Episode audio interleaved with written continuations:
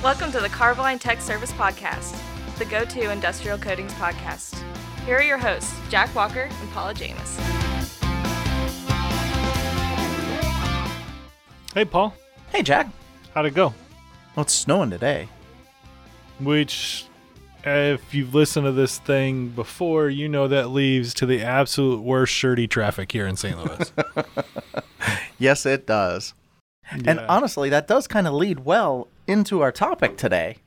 Dude, it was sprinkling this morning, and it took me twice as long to get to work. No, I know that, but uh, what I'm saying is Merging is hard. the topics we're talking about, everything that's happening today is going to end up in this system. That's true. That's true. Everything that is happening out in the world today.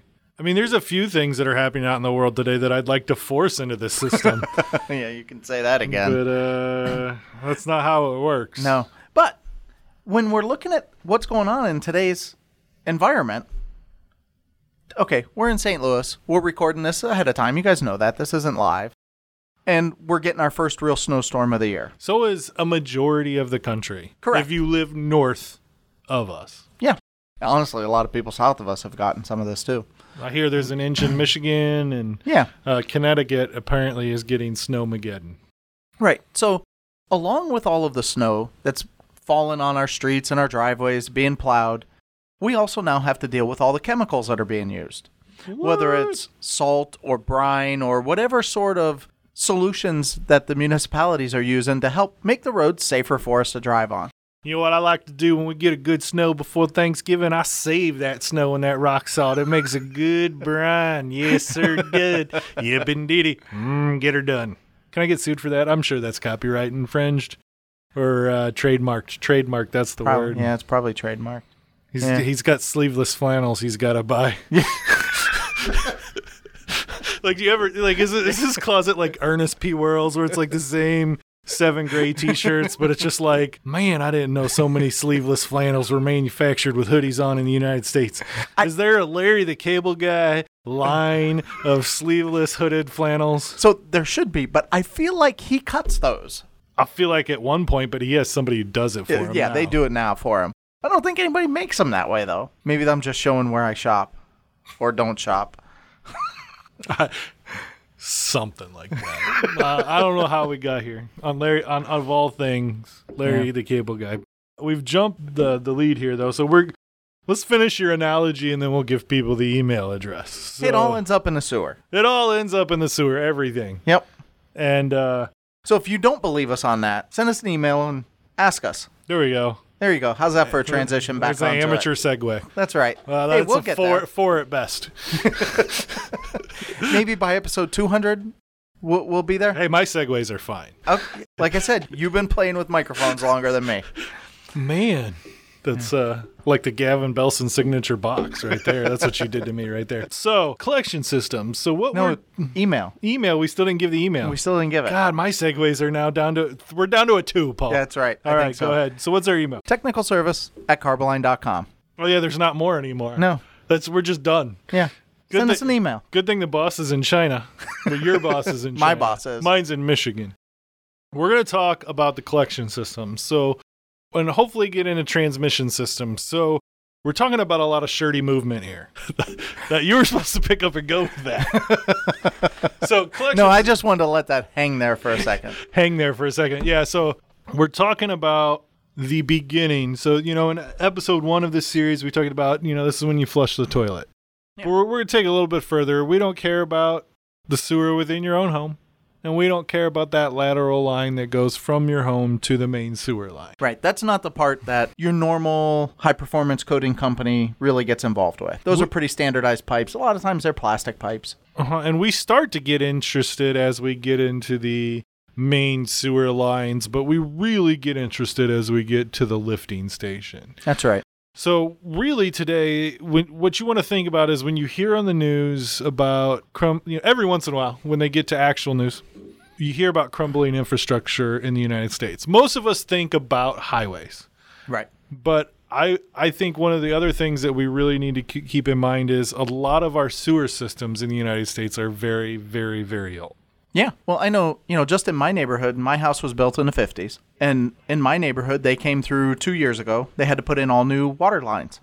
So our, the main water line coming into our neighborhood was replaced. Mm-hmm. It followed two or three years of chasing the break. Just Sure. you Yep, move down, happens, you, they yep. fix it.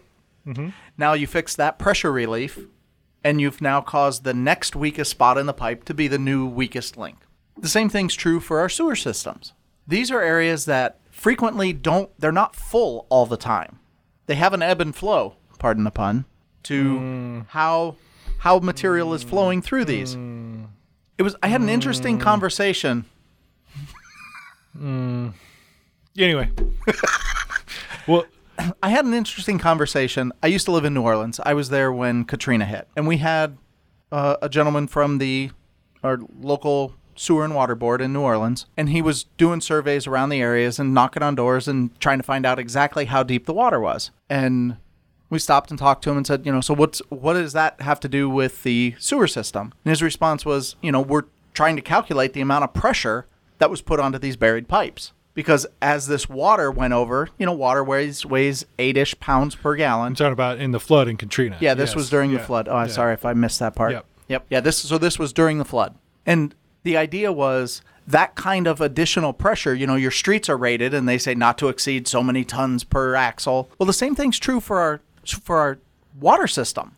Whether it be sewer or our, our freshwater system, those pipes are rated for a certain amount of pressure. And when you put that amount of flood water on top of it, it was a tremendous amount of additional weight. And they were trying to calculate where the load ratings exceeded. It was a really neat perspective on how the infrastructure of the sewer system works. Well, sure. And depending on how old the sewer system is, they've made sewers uh, piping out of everything from brick to concrete to clay to cast iron. They used to make them out of wood. Yeah. And so these systems are, are beginning to fail. My street was uh, made in the 20s. And recently, and, and this is not something that Carboline really plays in, but this is a huge segment of uh, wastewater coating that is exploding is people are relining these sewer systems rather than replacing the pipe. And on my particular street, they went with the vinyl ester. Um, I know a lot of times it's uh, a polyurethane or, Yeah. or, or an epoxy. But on my street, I, I got home one day and it was, you know, kind of funny because hanging Smelled like work. well, hanging on my door was an informational door hanger about styrene. and uh, styrene is, if you're not familiar with vinyl esters, it's the pungent aroma. It's also the uh, curative. But Yep. It was just funny to me because they were worried about people smelling this in their houses. And uh, for those of you who don't know, it smells, uh, if you've ever used Bondo, Yeah. that's what it smells like. Anything Um, fiberglass. Is Anything some- fiberglass is yeah, it's that kind of Yep. smell. And this is a major explosion within this market of relining these hundred year old sewers rather than replace them. That is going to be the main source that you see of linings at this point, other than the manholes. And the manholes, manhole restoration is an entire point. And just like we've talked about in the last two episodes, for these sewer pipes that are under your streets, for the manholes, this is where we're talking about our MIC or uh, microbe uh, induced corrosion, you know, the biogenic sulfide corrosion is most prevalent where that is attacking the concrete or stone or clay and is is causing problems. Now, let me add to that too. When we talk about manholes and this part of the collection system, you know, this is where we're collecting it and and and moving it. Also included in this are those steel grates. There's a there's a reservoir when you look on the side of your street on your curbs, those steel grates that are there, everything that flows into there, there's a there's a reservoir there. There's a tank of some sort. That gets coated really similar to the same way that manholes do. Yeah, and so here these are the two main ways that I think that you think of corrosion in the collection systems. It's most often going to be concrete at this point. There could be some older stuff that you run into. Uh, if you think about a manhole and and think about these pipes, this is this is where repairs are huge. You're you're going to in a lot of cases be rebuilding concrete in reline cases. So this is where heavily filled products like cementitious epoxies are going to come into play. You're looking uh, if you're talking about just strictly rebuilding, you're looking at something like our CarboGuard 510, which is in a cementitious epoxy. Yep. If uh, you want some chemical resistance thrown in there, there's the Plasite 5371. which is a trowelable epoxy. It is a cementitious product. It's going to bring to you all of the properties of cement that help in these long-term durability. And with it, we've added the benefits of epoxy coatings. And we've added the chemical resistance, which is going to add to the integrity of the system when exposed to things that would normally permeate concrete. You know what else we put in that bucket there, Paul? Time. Lots of time. Because now with the 5371, you're just going to do one lining as oh, opposed yeah. to repair and then line. Okay? You're going to fix a lot of your evils with that 5371. Now, if we start talking about inches, well, You can do it. It's just not your most. So you're, yeah. you might as well rebuild with one of the restructuring projects. Yeah. But that 5371, that extra time comes free of charge. Hey, Paul, do you know Carboline's going to the boat show? Yeah, I've heard that. Not your boat show where you go pick out your bass boat, but the Oh. boat show. Oh, it's a work thing. It's a work thing. Uh, I see. I, I wonder if they have a catchy jingle like the boat show here.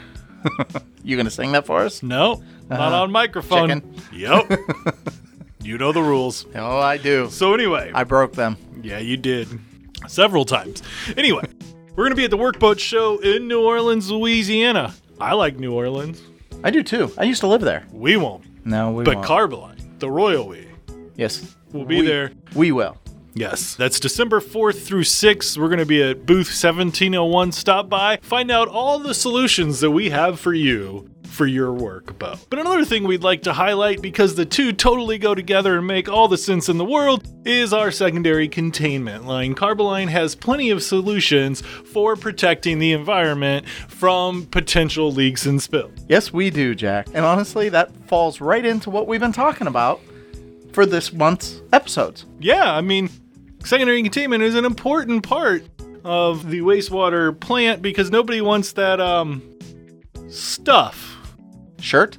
shirt to Yeah. leak out into the environment. So once again, Carboline, we have plenty of solutions for you in secondary containment, and we're going to be playing with boats December 4th through the 6th down in New Orleans, Louisiana. If you're there, mail me a muffaletta, please. Thank you. Anyway. As we move on, that's those are the two main areas and the main form of attack that you got to be concerned with the collection systems. Now we get into the transmission systems. And, and in these transmission systems, what we're talking about is now we are physically helping the wastewater along the way. We, we, we are giving it momentum and sending it towards that wastewater treatment plant.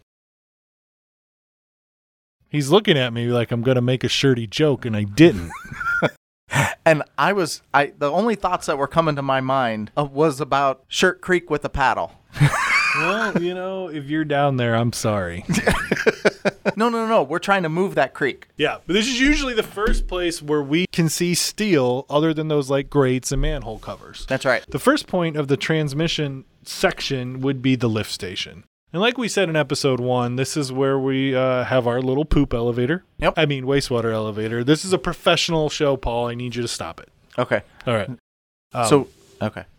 I see. I filtered Stop! myself. I said I filtered I said- myself. Anyway, onto the shirty content.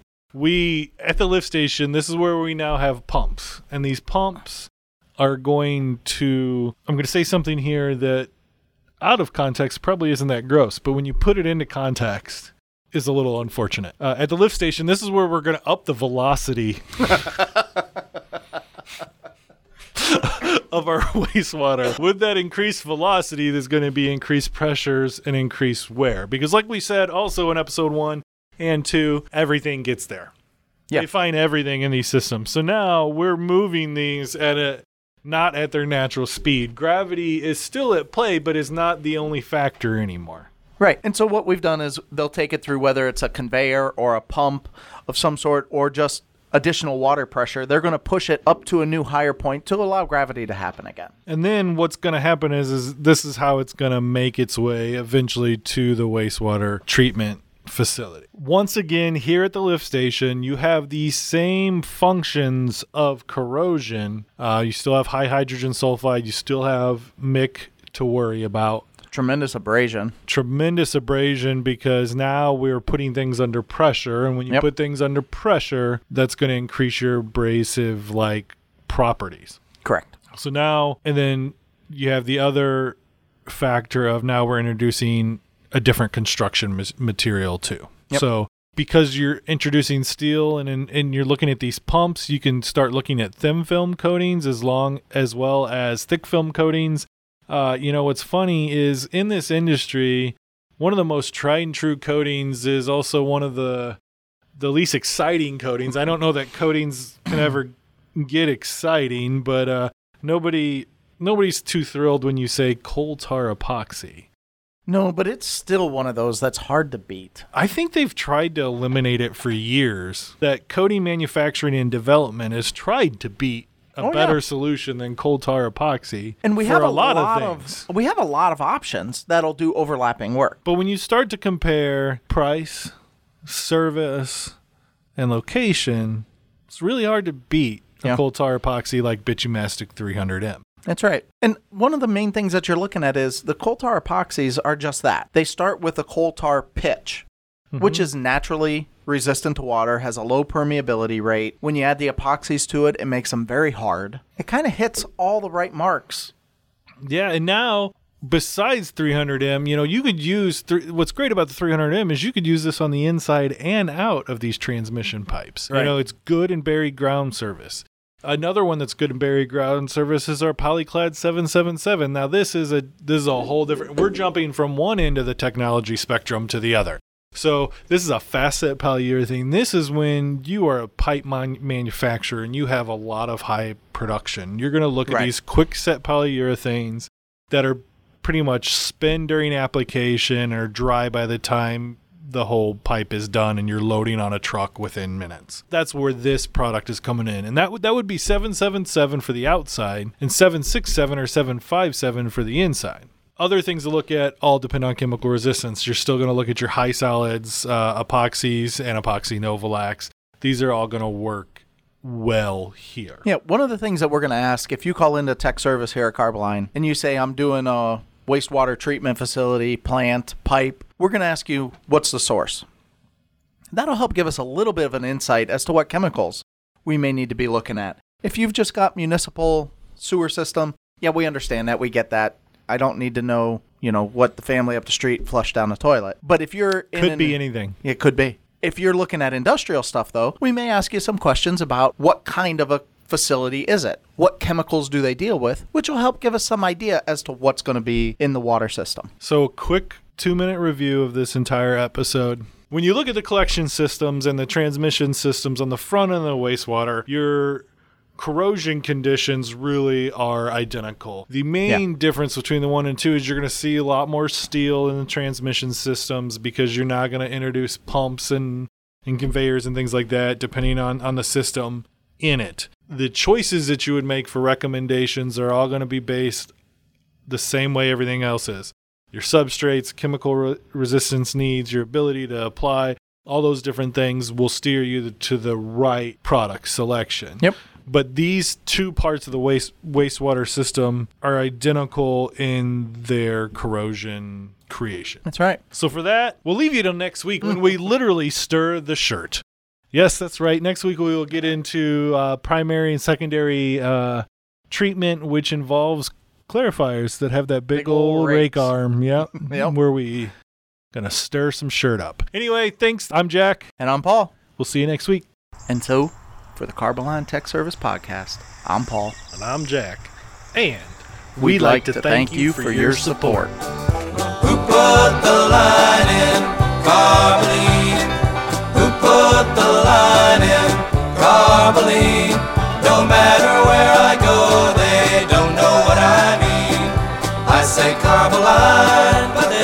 say Carboline.